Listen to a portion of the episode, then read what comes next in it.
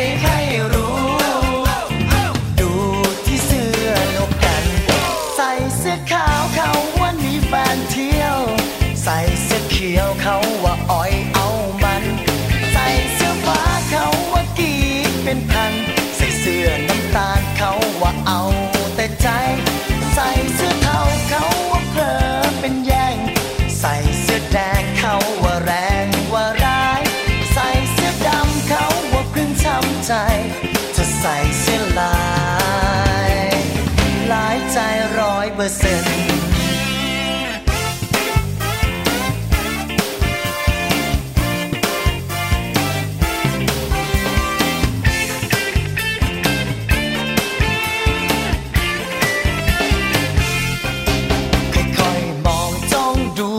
chưa chưa mấy chưa phòng phẳng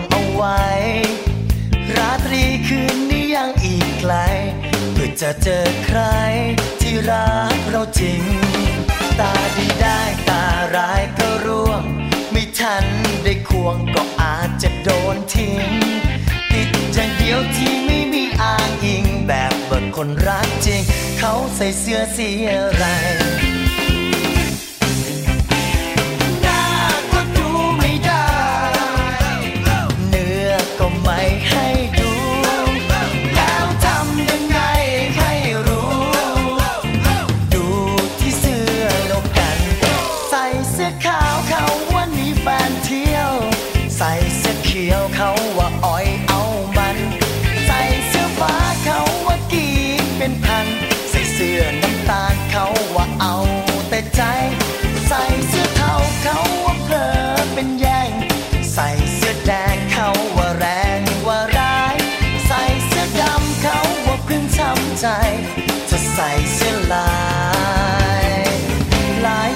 ร้อยเปอร์เซ็น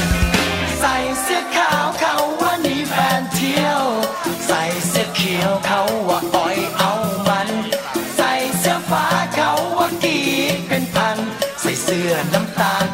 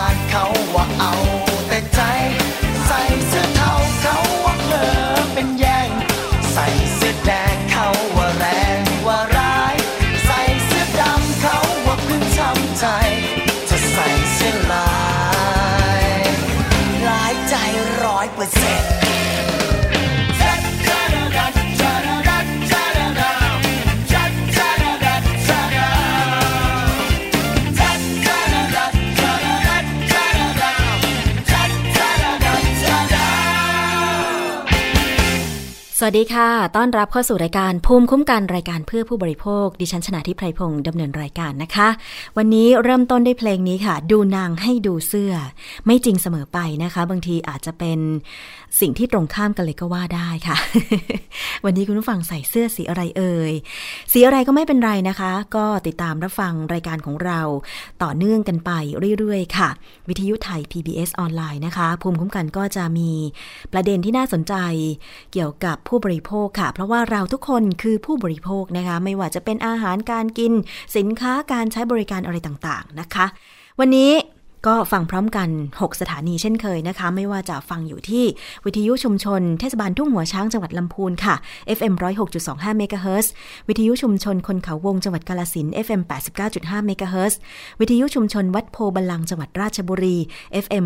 103.75เมกะเฮิรตซ์วิทยุชุมชนปฐมสาครจังหวัดสมุทรสาคร FM 106.25เมกะเฮิรตซ์วิทยุชุมชนคนหนองยาไซ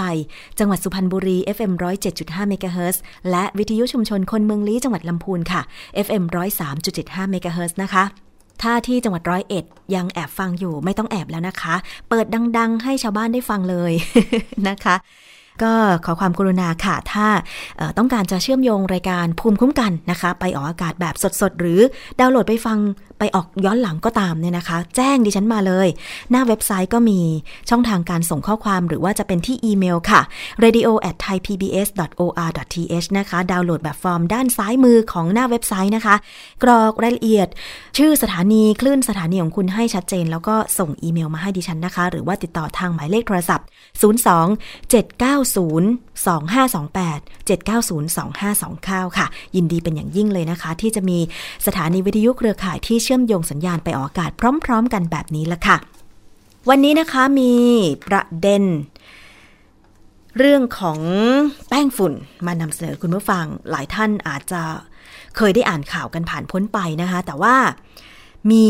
เพิ่มเติมเกี่ยวกับประเด็นนี้นะคะ คุณผู้ฟังก็คือ เป็นข่าวมาจากสหรัฐอเมริกาค่ะ มีรายงานข่าวจากสำนักข่าวต่างประเทศ รายงานบอกว่าศาลชั้นต้นเมืองเซนหลุยรัฐมิสซูรี สหรัฐอเมริกานะคะ ตัดสินให้บริษัทแป้งยี่ห้อหนึ่ง จ่ายเงินกว่า 70 ดอลลาร์ 70 ล้านดอลลาร์สหรัฐ ให้กับครอบครัวของหญิงรายหนึ่งที่ป่วยเป็นมะเร็งไข่ โดยมีสาเหตุมาจากการใช้แป้งฝุ่น และผลิตภัณฑ์ทำความสะอาดจุดซ่อนเร้น ที่มีส่วนผสมของ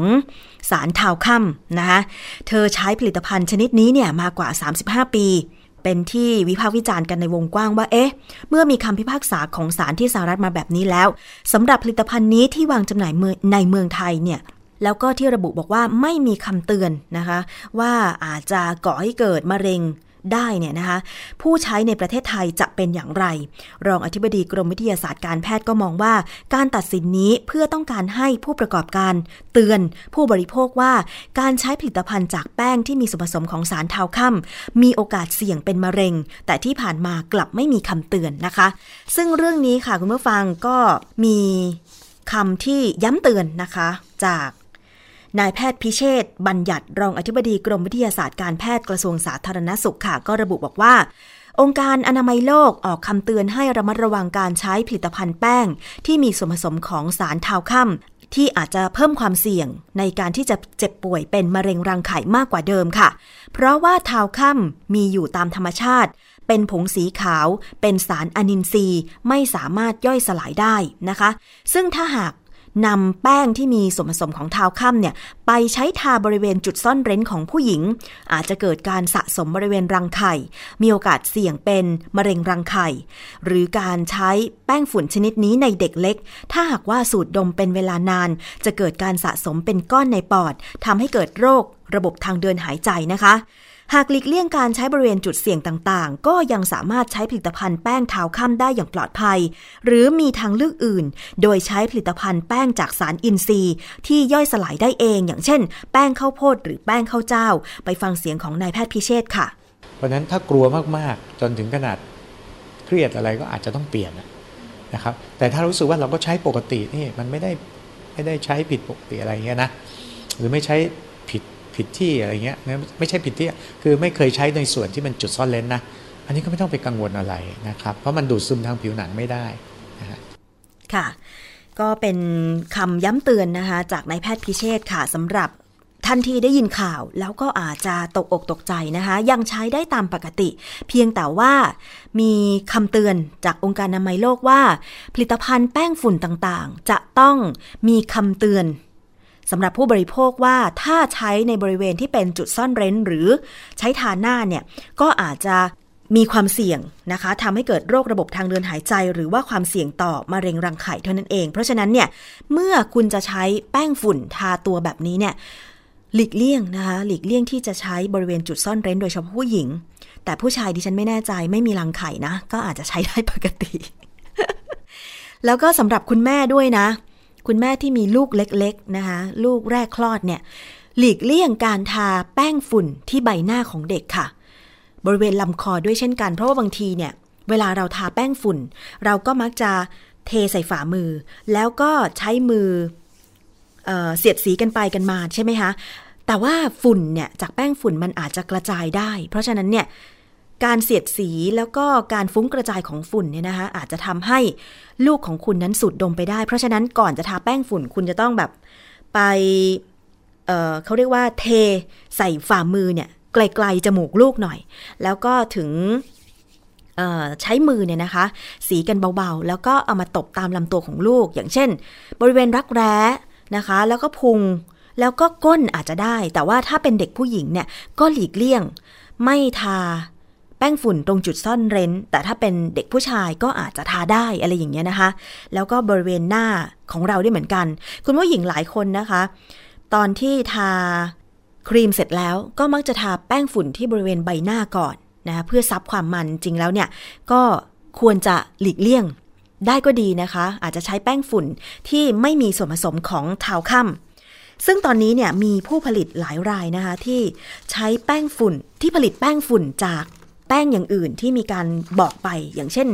แป้งข้าวโพดมีเหมือนกันนะคะ ดิฉันเคยเห็นข่าวด้วยเหมือนกัน ก็ว่าจะลองไปหาผลิตภัณฑ์เหล่านี้ดูนะคะ เพราะว่าถ้าเรามีทางเลือกแบบนี้แล้วเนี่ย ก็ถือว่าเป็นสิ่งที่ดีสำหรับผู้บริโภคนะคุณผู้ฟัง เพราะว่ามันจะสามารถทำให้เอ๊เราก็ยังใช้แป้งฝุ่นได้ตามปกติ แต่ว่าลดความเสี่ยงในการเจ็บป่วยอย่างมะเร็งรังไข่หรือว่าโรคระบบทางเดินหายใจเนี่ยนะคะ มี การส่งเสริมการผลิตแป้งฝุ่น แป้งเด็กจากแป้งข้าวเจ้า ซึ่งถือว่าเป็นนวัตกรรมข้าวไทย แล้วก็ตอนนี้เนี่ยมีการผลิตออกมาแล้ว เดี๋ยววันหลังนะคะ ดิฉันจะนำข้อมูลตรงนี้มาเสนอก็แล้วกันสำหรับคุณพ่อคุณแม่ที่ตอนนี้ เอ๊ะ กังวลใจว่าใช้แป้งฝุ่นแบบเดิมๆ ยี่ห้อเดิมๆ จะมีทาวค่ำแล้วก็เสี่ยงอันตรายหรือไม่นะคะ เดี๋ยว ลองไปหาข้อมูลเกี่ยวกับเรื่องของแป้งที่ผลิตมาจาก แป้งข้าวโพดหรือผลิตภัณฑ์ชนิดอื่น ๆ มานำเสนอคุณผู้ฟังนะคะ เอาละอีกเรื่องหนึ่งค่ะ มาดูกันที่ เรื่องของกระทรวงสาธารณสุขกันต่อเนื่องนิดนึงนะคะ ปลัดกระทรวงสาธารณสุขค่ะได้เปิดเผยถึงการตั้งคณะอนุกรรมการ ศึกษาวิเคราะห์ผลกระทบจากความตกลงหุ้นส่วนเศรษฐกิจเอเชียแปซิฟิกสำหรับสินค้าและบริการ 7 รายการ เพื่อเตรียมมาตรการรองรับผลกระทบดังกล่าวในด้านสาธารณสุข และระบบสุขภาพค่ะคุณผู้ฟังนายแพทย์โสภณ เมฆธนนะคะปลัดกระทรวงสาธารณสุขนะคะ กล่าวบอกว่าที่ประชุมคณะกรรมการนโยบายด้านสาธารณสุข ในความตกลงหุ้นส่วนเศรษฐกิจเอเชียแปซิฟิกหรือชื่อย่อว่า TPP มีมติตั้งคณะอนุกรรมการ ศึกษาวิเคราะห์ผลกระทบจากความตกลงหุ้นส่วนเศรษฐกิจเอเชียแปซิฟิก ต่อการสาธารณสุขและระบบสุขภาพค่ะ อาทิการเข้าถึงยา ภูมิปัญญาไทย การกำหนดนโยบายสาธารณะ เพื่อปกป้องระบบสาธารณสุขและระบบสุขภาพค่ะ อย่างเช่น มาตรการควบคุมการบริโภคยาสูบ และเครื่องดื่มแอลกอฮอล์ การคุ้มครองการลงทุนและนักลงทุน นโยบายระบบประกันสุขภาพ การยกเว้นของประเทศอื่น ๆ วิเคราะห์เปรียบเทียบระหว่างประเทศนะคะ เช่น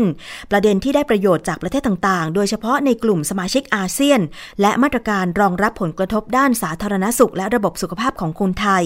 หากเข้าร่วม TPP นี้ค่ะ คณะอนุกรรมการก็จะใช้สินค้าและบริการเป็นจุดเริ่มต้นในการวิเคราะห์ 7 รายการนะคะ ได้แก่ ภูมิปัญญาไทย สมุนไพร ยา วัคซีน ชีววัตถุ และผลกระทบทางทรัพย์สินทางปัญญาต่อระบบยา เครื่องมือแพทย์ เครื่องสำอาง อาหาร ยาสูบ เครื่องดื่มแอลกอฮอล์และสุดท้ายก็คือ การค้าบริการสุขภาพค่ะคุณผู้ฟัง หลายท่านคงจะได้ยินข่าวมาก่อนหน้านี้นะคะว่าสำหรับความตกลงหุ้นส่วนเศรษฐกิจเอเชียแปซิฟิกเนี่ยเป็นความตกลงการค้าเสรีกรอบพหุภาคี ที่มีมาตรฐานสูง มีวัตถุประสงค์ก็เพื่อให้เกิดการบูรณาการทางเศรษฐกิจในด้านการเปิดตลาดการค้าสินค้า บริการแล้วก็การลงทุน การปฏิรูปการสร้างความสอดคล้อง ในกฎระเบียบทางเศรษฐกิจให้เป็นมาตรฐานเดียวกัน อย่างเช่น นโยบายการแข่งขัน การจัดซื้อโดยรัฐ ทรัพย์สินทางปัญญา มาตรการแรงงานและสิ่งแวดล้อมเป็นต้นค่ะ กลุ่มประเทศที่เป็นสมาชิก TPP ก็ได้แก่ 12 ประเทศนะคะ ก็คือออสเตรเลีย แคนาดา ชิลี ญี่ปุ่น เม็กซิโก นิวซีแลนด์ เปรู สหรัฐอเมริกา บรูไน มาเลเซีย สิงคโปร์ และเวียดนาม แต่ทั้งนี้ทั้งนั้นค่ะคุณผู้ฟังก่อนหน้านี้ก็มีความกังวลใจนะคะว่า ถ้าเกิดไทยจะเข้าไปร่วม TPP เนี่ยจะทำให้ไทยเสียโอกาสในหลาย ๆ เรื่องหรือเปล่า เพราะว่ามาตรฐานหรือว่าความตกลงเนี่ยนะคะ บางทีก็ต้องมาพิจารณาว่ามันเหมาะสมกับประเทศไทยหรือไม่ ก็ขอให้รัฐบาลแล้วก็อย่างหน่วยงานอย่างกระทรวงสาธารณสุขเนี่ยพิจารณาให้ดีก็แล้วกัน เพราะว่าอะไรก็ตามที่มันกระทบกับ วิถีชีวิตคนไทย ระบบต่างๆของคนไทยเนี่ยนะคะ อย่างเช่นที่บอกไปว่ามันมีเรื่องของภูมิปัญญาไทยเข้ามาเกี่ยวข้อง เราจะได้เปรียบเสียเปรียบขนาดไหนนะความตกลงในเรื่องของออระบบสุขภาพนะวัคซีน สมุนไพร โดยเฉพาะเรื่องของสมุนไพรเนี่ยกังวลกันมากนะคะเมื่อฟังเพราะว่าสมุนไพรไทยมีมากนะภูมิปัญญาไทยก็ต่อยอดกันไปเยอะแล้วแต่ว่าการจะเข้าร่วมเนี่ยนะคะ มันจะทำให้โอกาสของคนไทย สูญเสียไปหรือไม่ ดิฉันเองก็อยากจะให้ภาครัฐเนี่ยทบทวนการเข้าร่วม TPP กันให้มาก ๆ ค่ะคุณผู้ฟัง ไปต่อกันที่การขนส่งสาธารณะกันบ้างนะคะ พาคุณผู้ฟังค่ะไปสำรวจ เส้นทางรถประจำทางหรือรถเมย์สาย 178 ซึ่งมีการทดลองวิ่งเป็นรถเมล์ยอดอัจฉริยะ หรือ smart bus คันแรกของขอสอมกนะคะ ซึ่งได้นำเทคโนโลยีที่ทันสมัยมาติดตั้ง เพื่อเพิ่มความมั่นใจต่อการใช้บริการของประชาชนค่ะ นายสถาพรเพชรกองนะคะ หัวหน้ากลุ่มปฏิบัติการเดินรถ เขตการเดินรถที่ 8 ขององค์การขนส่งมวลชนกรุงเทพ หรือขอสอมกค่ะ ก็ได้พาทีมข่าวของไทย PBS เนี่ยนะคะ ไปสำรวจรถเมล์สาย 178 รถประจำทางอัจฉริยะคันแรกของขอสอมก ได้นำเทคโนโลยีที่ทันสมัยมาติดตั้งทั้งภายนอกและก็ภายในตัวรถ โดยมีกล้องวงจรปิดกล่องเสียงสำหรับบริการผู้บกพร่องทางสายตา ระบบประตูรถอัตโนมัติ ระบบ GPS แสดงพิกัดรถ ความเร็ว ง่ายต่อการตรวจสอบถ้าหากเกิดเหตุฉุกเฉินนะคะ ซึ่งผู้โดยสารแล้วก็เจ้าหน้าที่ก็สามารถตรวจสอบตำแหน่งของรถได้ ไปฟังเสียงของคุณสถาพรเพชรกอง หัวหน้ากลุ่มปฏิบัติการเดินรถ เขตการเดินรถที่ 8 แล้วก็เสียงของคุณทำรงผู้โดยสารค่ะ ในอนาคตข้างหน้านะเราก็จะพยายามลิงก์กับกทม เพราะว่าเรามีกล้อง CCTV หรือเมื่อมีเหตุร้ายต่างๆ เราก็จะลิงก์กับทางตำรวจนะครับต่างๆ191 พอมีเหตุร้ายอะไรก็ ปกรก็จะสามารถส่งสัญญาณไปที่สถานีตำรวจที่ใกล้ที่สุดได้ครับ ขึ้นมาครั้งแรกก็รู้สึกว่าแปลกตาเป็นความทันสมัยคือความสะดวกสบายคล้ายๆว่าสะอาดสะอ้านขึ้นกว่าเดิมครับ เหมือนกับว่ารู้สึกว่าจะปลอดภัยขึ้นกว่าเดิมในขณะที่ขี่รถเมล์นะครับ ค่ะ นั่นเป็นตัวอย่างเสียงนะคะของผู้ที่ได้มีโอกาส ทดลองนั่งรถเมล์สาย 178 Smart Bus นะคะ ซึ่งเริ่มทดลองวิ่งรับส่งผู้โดยสารแล้วนะคะ เส้นทางก็คือจากสวนสยามไปถนนนวมิน แยกเกษตร เข้ารัชดาผ่านถนนลาดพร้าว และจากถนนรามอินทราเข้าสู่อู่สวนสยาม ระยะทางกว่า 40 กิโลเมตรนะคะ เป็นการปรับปรุงรถประจำทางที่ใช้มานานกว่า 20 ปี ให้สามารถกลับมาใช้งานได้ตามปกติ เพราะมีการเปลี่ยนเครื่องยนต์และระบบช่วงล่างใหม่ทั้งหมด ลดปัญหาการที่จะมีรถจอดเสียในชั่วโมงเร่งด่วน อนาคตนะคะ เขตการเดินรถที่ 8 ก็จะมีการปรับปรุงรถประจำทาง ที่มีความทันสมัยและปลอดภัยไม่ต่ำกว่า 600 คันอะอันนี้เป็นอีกหนึ่งเรื่องที่ขอสมกกำลังปรับปรุงอยู่ ซึ่งผู้โดยสารหรือว่าผู้ที่พักอาศัยอยู่ในกรุงเทพนะคะ ผู้ที่ใช้บริการเป็นประจำก็จะได้ผลดีไปด้วยนะคะ แต่สำหรับท่านที่อยู่ต่างจังหวัดเอาไว้ ถ้ามีโอกาสได้เดินทางมาในกรุงเทพ แล้วก็มีโอกาสใช้บริการรถสาธารณะอย่างรถเมย์เนี่ยก็ลองให้ความเห็นกันดูกันละกันว่าเป็นอย่างไร ซึ่งจริงแล้วเนี่ยที่ผ่านมาก็มีข่าวที่ออกจะไปด้านลบซะตลอดเลยนะคะ ไม่ว่าจะเป็นบริการรถการจอดการรับการวิ่ง ชั่วโมงเร่งด่วนรถก็ไม่ค่อยมีอะไรอย่างเงี้ยนะคะจอดก็ไม่ค่อยชิดป้าย แล้วก็รถก็ไม่ค่อยสะอาดเท่าไหร่ แต่จริงแล้วการปรับปรุงครั้งนี้เนี่ยถือว่าจะเรียกความเชื่อมั่นของผู้โดยสารคืนมาได้มากน้อยขนาดไหน อันนี้ก็ต้องรอระยะเวลาในการพิสูจน์ยังไงก็ให้กำลังใจขอสมกด้วยกันละกันนะคะ คุณผู้ฟัง อีกเรื่องหนึ่งค่ะ เรื่องของการจราจรสำหรับคนที่ทำผิดกฎจราจรคุณผู้ฟัง นะคะมีความเป็นไปได้ค่ะ ในการที่จะใช้มาตรา 44 กำหนดโทษปรับหนักจำคุกกรณีผู้ได้ใบสั่งแล้วไม่นำไปชำระค่าปรับนะคะ มีรายงานว่ากองบังคับการตำรวจจราจร หรือบกจรกำลังเดินหน้า ในการปรับปรุงแก้ไขพระราชบัญญัติจราจรทางบก พุทธศักราช 2522 ส่งให้สำนักงงานตำรวจแห่งชาติพิจารณา เพื่อเสนอให้คอสช พิจารณาใช้อำนาจตามมาตรา 44 ของรัฐธรรมนูญฉบับชั่วคราวพุทธศักราช 2557 กับผู้กระทำผิดฝ่าฝืนกฎหมายจราจรทางบก หรือกฎหมายอันเกี่ยวกับรถ ไม่มาชำระค่าปรับ ข้อกฎหมายใหม่ระบุเอาไว้ว่า เมื่อได้รับใบสั่งแล้วไม่ชำระค่าปรับภายใน 7 วัน มีโทษปรับตั้งแต่ 400 บาทถึง 1,000 บาท รวมถึงหากไม่ชำระค่าปรับตามใบสั่ง เกินกว่า 30 วันหรือ 1 เดือน มีโทษปรับตั้งแต่ 1,000 ถึง 5,000 บาท และถ้าไม่มาชำระค่าปรับตามใบสั่ง ภายในระยะเวลา 90 วันหรือ 3 เดือน ถูกดำเนินคดีจำคุกไม่เกิน 3 เดือน ปรับไม่เกิน 20,000 บาทค่ะ ทางนี้ก็คาดว่าภายหลังจากส่งเรื่องให้สำนักงงานตำรวจแห่งชาติพิจารณาแล้วเนี่ยก็จะเสนอให้คอสช พิจารณาเห็นชอบบังคับใช้ต่อไปอะอันนี้ก็เป็นความคืบหน้าล่าสุดกรณีที่ ผู้ทำผิดกฎจราจรแล้วก็ไม่ไปชำระค่าปรับ เพื่อที่จะรับทราบว่าตัวเองทำผิดกฎอะไรแล้วก็เขาเรียกว่ายังไงล่ะ ฝ่าฝืนว่าอย่างนั้นเถอะนะคะ เป็นการป้อมปรามไม่ให้คนทำผิดกฎจราจรนะคะคุณผู้ฟัง เพราะว่าปัจจุบันนี้เนี่ยจำนวนรถบนท้องถนนไม่ว่าในกรุงเทพหรือต่างจังหวัดมันมากขึ้น แล้วก็อุบัติเหตุมันมากขึ้น เพราะฉะนั้นเนี่ยถ้าเรายังคงมีผู้ที่ทำผิดกฎจราจร อะไรก็ตามเนี่ยนะคะปาดหน้ากระชั้นชิด ไปปาดเข้าคอสะพานนะแล้วก็ไม่เปิดสัญญาณไฟเวลาจะเปลี่ยนเลนซ้ายขวาเลี้ยวซ้ายเลี้ยวขวาทำให้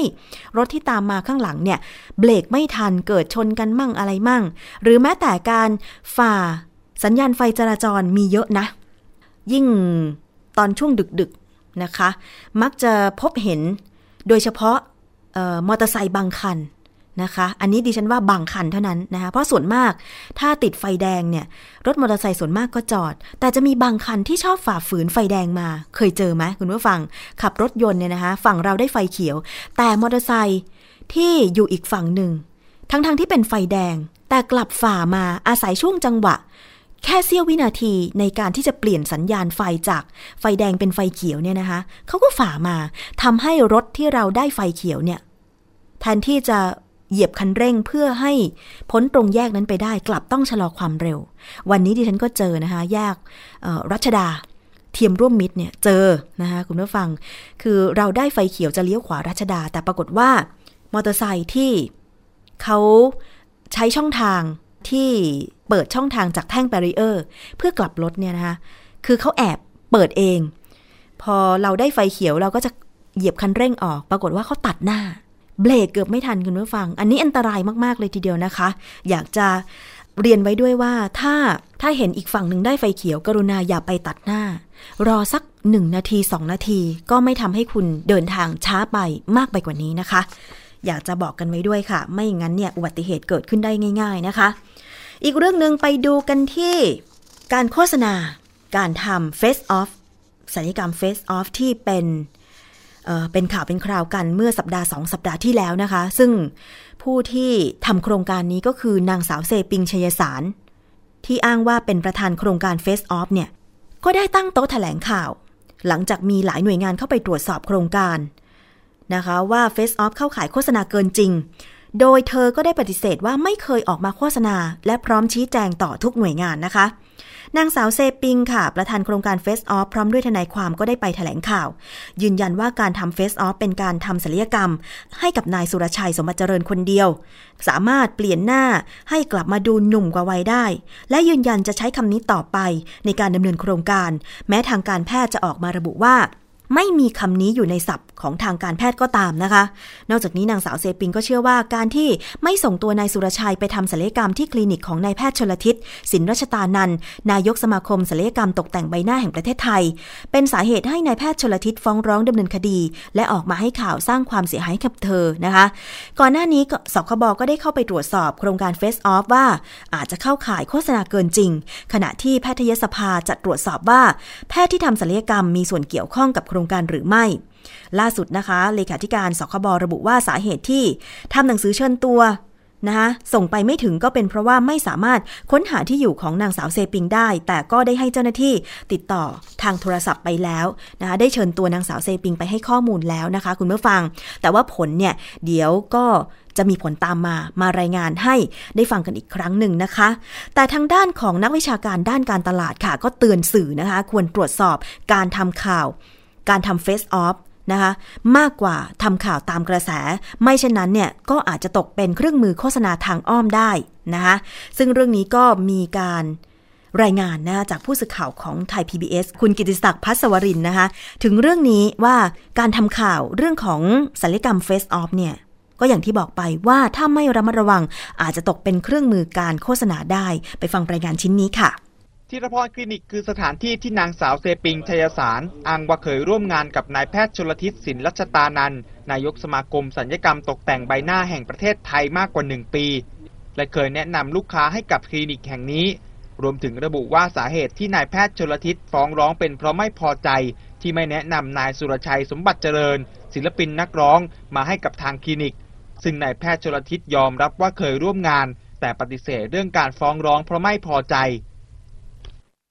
เรื่องพาดพิงนี่ผมไม่ไม่ถือเป็นประเด็นอะไรสำคัญนะครับ เพราะว่าผมออกมาในฐานะนักวิชาการ ผมก็ต้องทำหน้าที่นะครับ เขาเคยร่วมงานกับหมอจริงสั้นๆ ไม่กี่เดือนอ๋อไม่ถึงเดือนที่เขาไม่ไม่เป็นปีนี่คือเอาเอาสรุปว่าเข้ามา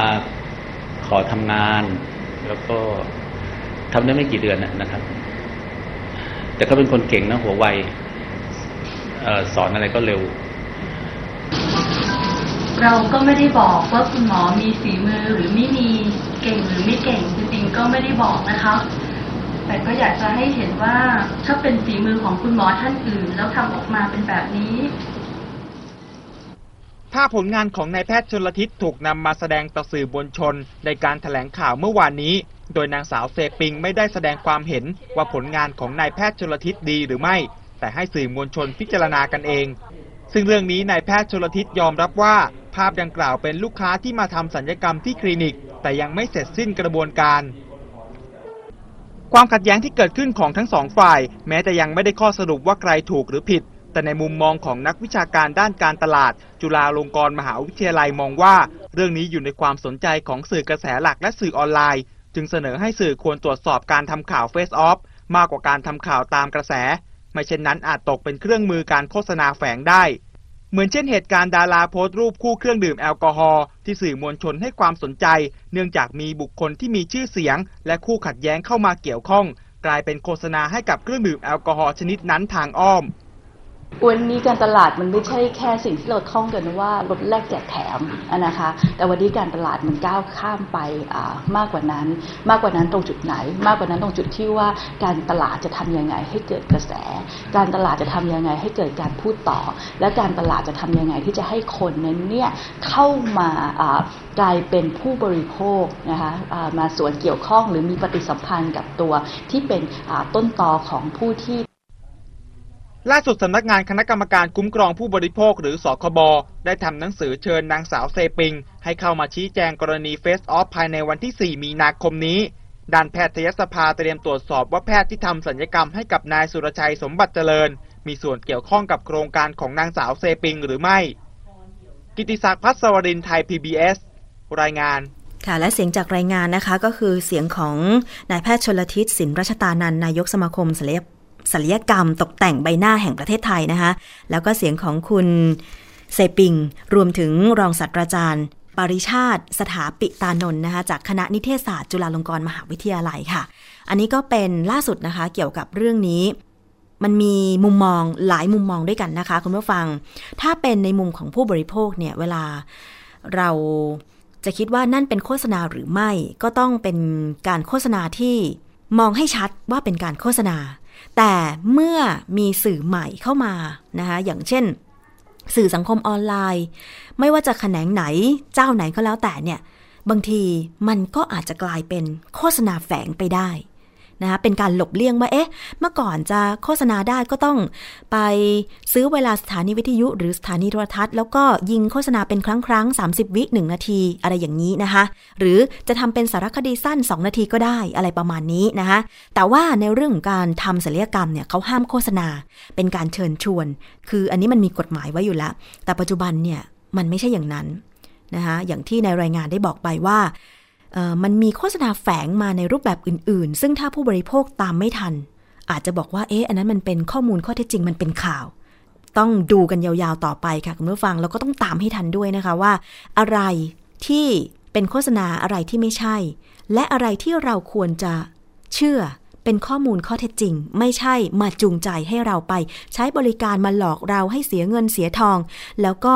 ไม่สามารถบริการให้เราได้แบบนี้เป็นต้นนะคะ แล้วก็ทำให้เราเข้าใจผิดด้วยนะ คืออย่างที่มีข่าวคำว่า face off ก็คือการเปลี่ยนใบหน้าจนไม่สามารถจำหน้าเดิมได้ได้เลยอะไรอย่างเงี้ยนะคะ เปลี่ยนโครงสร้างหน้าเปลี่ยนอะไรไปเลย แต่ว่าการทำ face lift ก็คือยกกระชับใบหน้าทำให้หน้าดูเป็นหนุ่มเป็นสาว อันนี้มันก็ต่างกันใช่ไหมคะ กับการใช้คำซึ่งจริงแล้วเนี่ย ก่อนหน้านี้คุณหมอชลทิศก็บอกว่า face off เนี่ยก็ไม่มีนะคะไม่ใช่ศัพท์ทางวิชาการของวงการแพทย์ คุณหมอจากกรมสนับสนุนบริการสุขภาพนายแพทย์บุญเรืองก็บอกไม่มีคำนี้ในวงการแพทย์ เพราะฉะนั้นเนี่ย มันก็เป็นการจูงใจให้ผู้บริโภค คนที่ได้ฟังเนี่ยเข้าใจผิดว่าเอ๊ะตอนนี้เนี่ยเฟสออฟมันดีนะนะสามารถเปลี่ยนคนหน้าเหี่ยวนะให้กลายเป็นหน้าตึงแล้วก็แบบเป็นหนุ่มขึ้น 30 ปี 40 ปี ซึ่งมันไม่จริงนะไม่มีใครสามารถ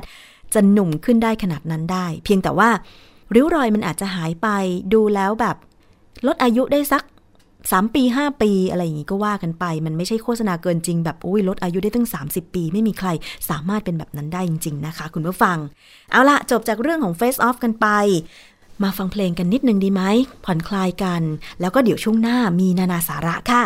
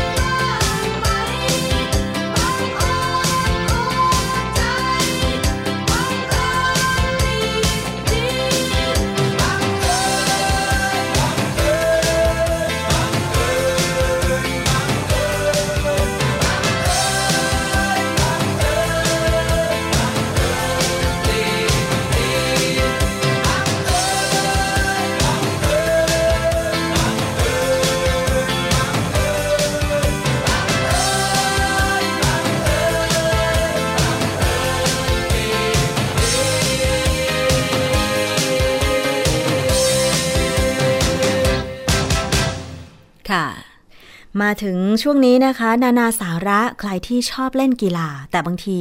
จะไปเลือกเสื้อผ้าเนี่ยนะคะ ก็ดูแล้วเอ๊ะมันไม่เหมาะกับประเภทกีฬา หรือว่าไม่เหมาะกับตัวเราด้วยหรือเปล่า วันนี้นานาสาระค่ะ คุณยศพรก็เลยไปหาข้อมูลเรื่องนี้นะคะ วิธีการเลือกเสื้อผ้ากีฬาให้เหมาะค่ะนานาสาระ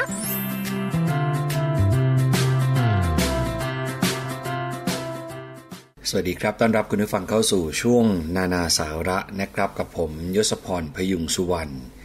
ก็กลับมาพบกันเป็นประจำนะครับในรายการภูมิคุ้มกันครับ วันนี้สิ่งที่นานาสาระจะมานำเสนอให้คุณผู้ฟังได้ติดตามรับฟังนะครับเป็นเรื่องของชุดกีฬาครับ หรือว่าเวลาที่คุณผู้ฟังหลายท่าน จะไปเล่นกีฬาเนี่ยจะต้องมีอุปกรณ์อะไรบ้างที่ควรรู้มีการเลือกซื้ออย่างไรให้ถูกต้อง วันนี้นานาสาระจะมาแนะนำกันนะครับ เพราะว่าในช่วงนี้เนี่ยเทรนด์การออกกำลังกายกำลังมาแรงทีเดียว ในโซเชียลมีเดียถ้าคุณผู้ฟังจะสังเกตเนี่ยจะเห็นนะครับว่า เต็มไปด้วยการโชว์ความฟิตของร่างกาย มัดกล้ามต่างๆ ที่ได้จากการออกกำลังกาย ซึ่งกระแสนี้เนี่ยก็ต้องบอกว่าเป็นอะไรที่ค่อนข้างดีนะครับ แล้วก็มีประโยชน์เพราะว่าหลาย ๆ คน เริ่มหันมาให้ความสนใจกับการดูแลร่างกายของตัวเองทั้งเรื่องของอาหารการกิน และการออกกำลังกายนะครับ แต่ว่าหลายคนเนี่ยอาจจะไม่ทราบว่าการที่เราออกกำลังกาย โดยการใช้เสื้อผ้าที่ไม่ใช่ชุดกีฬา หรือว่าการใช้เสื้อผ้าที่ไม่ถูกต้องเนี่ยนะครับ มีความเสี่ยงที่จะทำให้คุณผู้ฟังนั้นบาดเจ็บได้ พูดถึงเรื่องของชุดกีฬาเนี่ยนะครับก็มีการออกแบบมาเพื่อที่จะรองรับการเคลื่อนไหวร่างกายในการออกกำลังกาย หรือเล่นกีฬา ถ้าเราสวมเสื้อผ้าแบบธรรมดาที่ใช้ในชีวิตประจำวันเนี่ยนะครับ ก็จะทำให้การขยับร่างกายไม่ค่อยสะดวก และที่สำคัญคือเสื้อผ้าถ้ามีเนื้อแข็ง อาจจะทำให้บาด หรือเสียดสีจนเกิดเป็นแผลได้ ดังนั้นนะครับก็ควรจะให้ความสำคัญกับการเลือกชุดกีฬา เพื่อการออกกำลังกายอย่างมีประสิทธิภาพ สิ่งแรกที่คุณผู้ฟังจะต้องคำนึงถึงเป็นเบื้องต้น ก็คือเนื้อผ้านะครับคุณผู้ฟังควรจะเลือกเนื้อผ้าที่นุ่ม ระบายอากาศได้ดี ไม่ควรใส่เสื้อผ้าที่ทำจากยางนะครับ เพราะว่า ไม่มีรูระบายอากาศ และเวลาที่คุณผู้ฟังสวมใส่ไปเนี่ยต้องไม่รัดแน่นจนเกินไป ให้รู้สึกสบายนะครับ และที่สำคัญก็คืออาจจะไม่หลวมจนเกินไปด้วย ถ้าเป็นกีฬากลางแจ้ง คุณผู้ฟังก็ไม่ควรจะใส่สีเข้ม เพราะว่าจะทำให้ดูดแสงแดดนะครับ ควรจะเลือกสีอ่อนๆและเวลาอยู่กลางแจ้งก็อย่าลืมสวมหมวกด้วย กีฬาแต่ละประเภทเนี่ยจะมีอุปกรณ์ และชุดที่จำนวนไม่เท่ากัน ก็ควรเลือกให้ถูกต้อง และเป็นไปตามมาตรฐานนะครับ อุปกรณ์ที่สำคัญของชุดกีฬาอีกอย่างหนึ่ง เพิ่มเติมให้คุณผู้ฟังก็คือรองเท้านะครับ ไม่ว่าจะเป็นการเล่นกีฬาประเภทไหนก็ต้องมีรองเท้าเป็นของตัวเอง คืออย่าคิดว่าใส่คู่ไหนก็ได้ เพราะว่ารองเท้าที่แบ่งตามประเภทของกีฬาเนี่ยจะมีการคิดค้นออกแบบ และทดสอบมาแล้วนะครับว่าแบบไหนเหมาะกับประเภทนั้นๆ ทั้งการเคลื่อนไหว แรงกดจากเท้า และการใช้งานทั่วไป การเลือกที่ถูกต้องตามประเภทเนี่ยจะช่วยให้เท้าของเราไม่บาดเจ็บจากการเล่นกีฬาได้ และเวลาซื้อควรจะลองรองเท้าทุกครั้งนะครับ ทั้งตอนที่ไม่ใส่ถุงเท้าและใส่ถุงเท้า ลองเดิน หรือขยับตัวให้ใกล้เคียงกับท่ากีฬาที่คุณผู้ฟังกำลังจะไปเล่น ว่าพอดีกับเท้าไหมนะครับใส่แล้วสบายหรือเปล่า ถ้าคับหรือว่าหลวมเกินไป เมื่อคุณผู้ฟังใส่ไปเล่นกีฬาเนี่ยอาจจะทำให้บาดเจ็บได้ นี่คือความสำคัญของการเลือกใช้ชุดนะครับและอุปกรณ์กีฬาให้ตรงตามประเภทกีฬา เพราะว่า คือการออกกำลังกายหรือเล่นกีฬาเนี่ยนะครับก็ต้องบอกว่ามีความเสี่ยงกับร่างกายเสมอครับ ถ้าคุณผู้ฟังไม่ใส่ใจในเรื่องเหล่านี้เนี่ยถึงแม้ว่าหลายคนจะมองว่าเป็นเรื่องเล็กๆ น้อยๆ แต่จริงๆแล้วถ้าบาดเจ็บขึ้นมาเนี่ยก็ไม่ใช่เรื่องเล็กๆ แล้วนะครับ เพื่อสุขภาพที่ดีของตัวคุณผู้ฟังด้วย แล้วก็เพื่อการออกกำลังกายที่ให้ได้ผลตามความตั้งใจของคุณผู้ฟัง สิ่งที่นานาสาระจะมานำเสนอต่อมานะครับ ก็คือเรื่องของชุดกีฬานั้นนอกจาก จะต้องเลือกเบื้องต้นอย่างที่ได้บอกไป สิ่งที่คุณผู้ฟังจะต้องคำนึงถึงก็คือว่าการเลือกชุดกีฬา ให้เหมาะกับรูปร่างของคุณผู้ฟังด้วย ตอนนี้เทรนด์งานออกกำลังกายโดยเฉพาะการที่ไปฟิตเนสต่างๆเนี่ยนะครับ ก็กลายเป็นแฟชั่นอย่างหนึ่งเหมือนกัน แล้วก็กลายเป็นอีกหนึ่งสังคม ของคนที่รักสุขภาพไปแล้วนะครับ นอกจากได้มาออกกำลังกาย ยังเป็นเหมือนกับที่นัดพบของคนรุ่นใหม่ๆ ที่ใส่ใจสุขภาพด้วย ก็เลยทำให้แฟชั่นแนว sportswear เนี่ยถือกำเนิดขึ้นมานะครับเพื่อที่จะบ่งบอกถึงความชื่นชอบรสนิยมของแต่ละคน เห็นแบรนด์ดัง ๆ ตอนนี้เนี่ยก็หันมาให้ความสนใจ ในการดีไซน์เสื้อผ้าเนี่ยให้เหมาะกับประเภทของกีฬาแทบจะทุกชนิดเลยนะครับ เพื่อให้เกิดความคล่องตัว มีผู้เชี่ยวชาญได้มาแนะนำนะครับเกี่ยวกับการเลือกเสื้อผ้าสำหรับใส่เล่นกีฬาแต่ละชนิด พร้อมกับเทคนิคในการเลือกชุดเนี่ยให้เหมาะกับรูปร่างของคุณผู้หญิงแต่ละประเภทด้วยนะครับ คือการเลือกเสื้อผ้าสำหรับการเล่นกีฬาเนี่ยนะครับควรจะเลือก เนื้อผ้าที่อย่างที่ได้บอกไปเบื้องต้นแล้วว่านุ่มใส่สบาย ส่วนใหญ่เสื้อกีฬาเนี่ยก็จะใช้ผ้า cotton หรือว่าผ้าฝ้ายนะครับ ซึ่งเป็นใยผ้าธรรมชาติ หรือไม่ก็ใยสังเคราะห์ เช่นโพลีเอสเตอร์ ข้อดีของฝ้ายก็คือว่าดูดซับเหงื่อได้ดี แต่ก็จะอุ้มเหงื่อไว้นานทำให้รู้สึกไม่สบายตัว ส่วนโพลีเอสเตอร์เนี่ยจะมีน้ำหนักเบานะครับ แต่ก็จะไม่ดูดซับเหงื่อเลย ร่างกายจะเปียกชื้นอยู่ตลอดเวลา ดังนั้นครับเราจะเห็นเทคโนโลยีในการคิดค้น เสื้อผ้าที่ใช้เล่นกีฬาเพื่อที่ให้เนื้อผ้านั้นดูดซับเหงื่อได้เร็ว เหมือนผ้า cotton เบาสบายและระบายเหงื่อได้เร็วเหมือนกับโพลีเอสเตอร์ ก็เห็นเทคนิคพิเศษต่างๆ ที่เรียกว่าผู้ประกอบการเกี่ยวกับเสื้อผ้ากีฬานะครับ ก็จะดีไซน์ออกมาให้ น่าสนใจมากขึ้น เรียกว่าเย้ายวนให้เราต้องเลือกเสื้อกีฬา หรือว่าชุดกีฬาที่บริษัทเหล่านั้นออกแบบมานะครับ นอกจากเทคโนโลยีที่มีอยู่ในเนื้อผ้าแล้วเนี่ยนะครับคุณผู้ฟัง การเลือกเสื้อให้เหมาะกับบุคลิกของตัวเองก็เป็นเรื่องที่สำคัญไม่แพ้กันนะครับ เพราะว่าคุณผู้หญิงแต่ละคนก็มีรูปร่างแตกต่างกัน แล้วก็แต่ละคนจะต้องมีจุดด้อยของตัวเองที่ไม่เหมือนกัน ซึ่งการเลือกเสื้อเพื่ออำพรางจุดด้อยก็เป็นการเสริมความมั่นใจให้กับคุณผู้หญิงได้มากยิ่งขึ้นแต่ครับ เริ่มกันจากคุณผู้หญิงที่มีต้นแขนใหญ่ นานาสาระเน้นนะครับว่าอย่าพยายาม ในการโชว์แขนเนี่ยเด็ดขาด เพราะจะเป็นการเน้นให้เห็นจุดด้อยเด่นชัดมากยิ่งขึ้น กลับกันคุณผู้ฟังควรจะใส่เสื้อแบบมีแขนนะครับ เพราะว่าจะช่วยเสริมให้ช่วงไหปลาร้า และหน้าอกเนี่ยดูสง่าผ่าเผยยิ่งขึ้น นี่คือสำหรับคุณผู้หญิงที่มีต้นแขนใหญ่นะครับ ต่อมาคือคุณผู้หญิงที่มีสะโพกใหญ่ มักจะใส่เสื้อผ้าตัวใหญ่เพื่ออำพรางนะครับ วิธีแก้ไขก็คือควรเลือกกางเกงที่มีแถบลากยาวลงไป จะช่วยอำพรางได้ดีขึ้น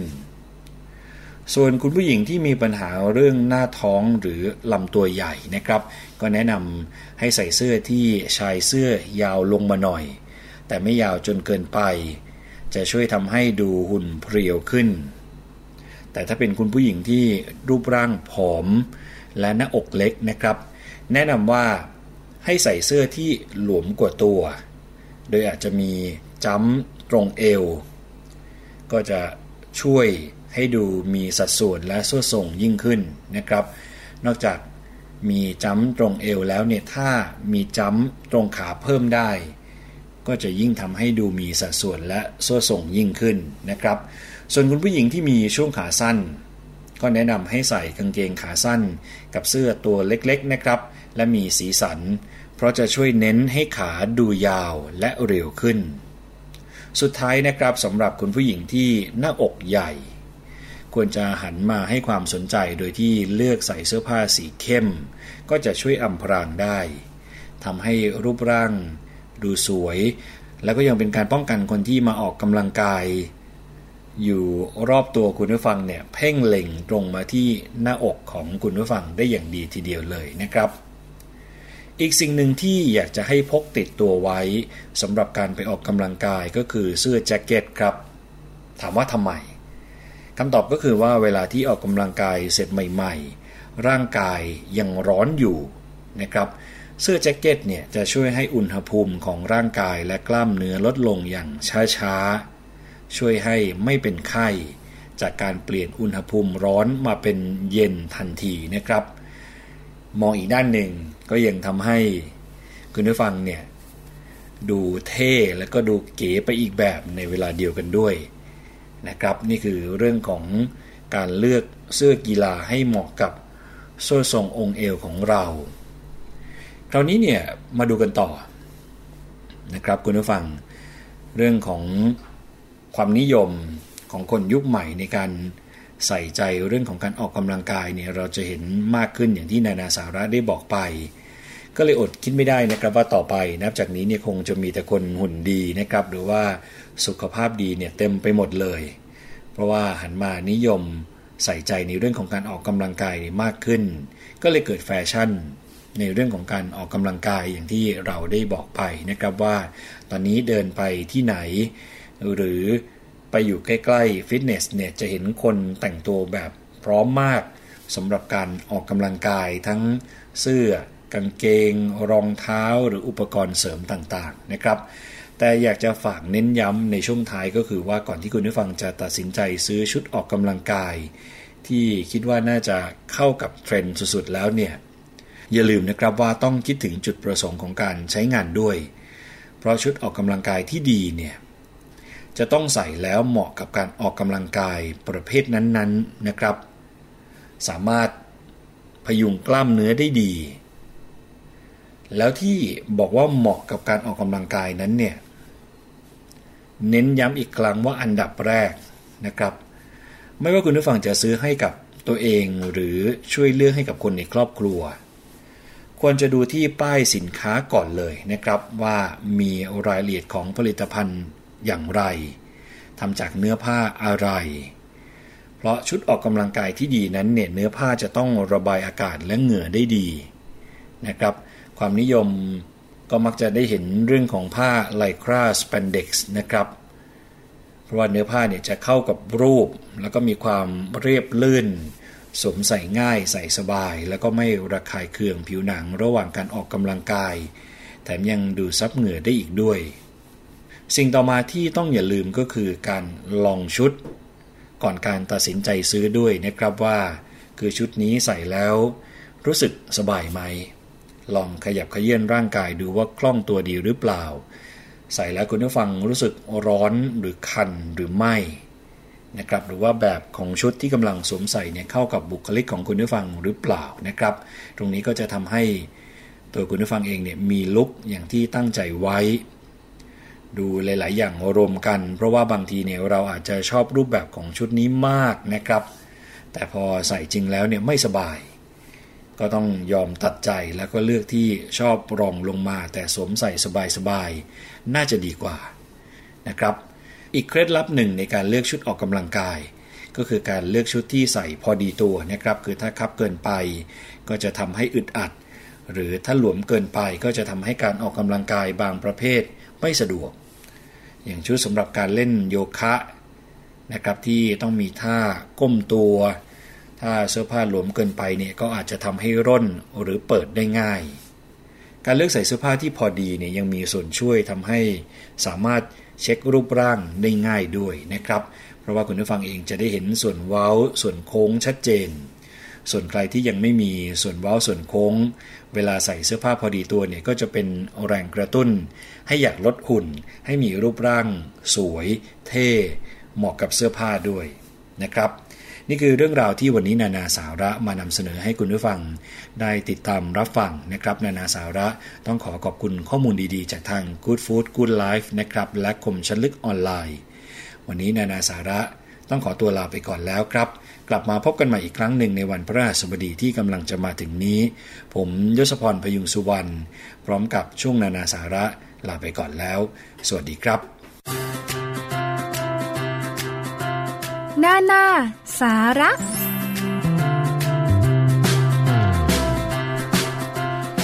แล้วก็มาถึงช่วงท้ายของรายการภูมิคุ้มกันรายการเพื่อผู้บริโภควันนี้นะคะ เน้นย้ำกันอีกครั้งหนึ่งค่ะ ช่วงนี้เข้าสู่ช่วงหน้าร้อนหน้าแล้งแล้วนะคะ น้ำในเขื่อน ต้นทุนเนี่ยไม่ค่อยมีแล้ว แม่น้ำลำคลองสายต่างๆ ก็แห้งขอดกันไปนะคะยังไงติดตาม รับฟังรับชมการรายงานข่าวเรื่องของภัยแล้งตรงนี้ได้จากไทย PBS นะคะ หาทางร่วมกันค่ะ ที่จะแบ่งปันน้ำกันใช้ไม่ว่าจะเป็นภาคการเกษตร หรือว่าน้ำกินน้ำใช้ ใช้กันอย่างประหยัดประหยัดนะคะ คุณผู้ฟัง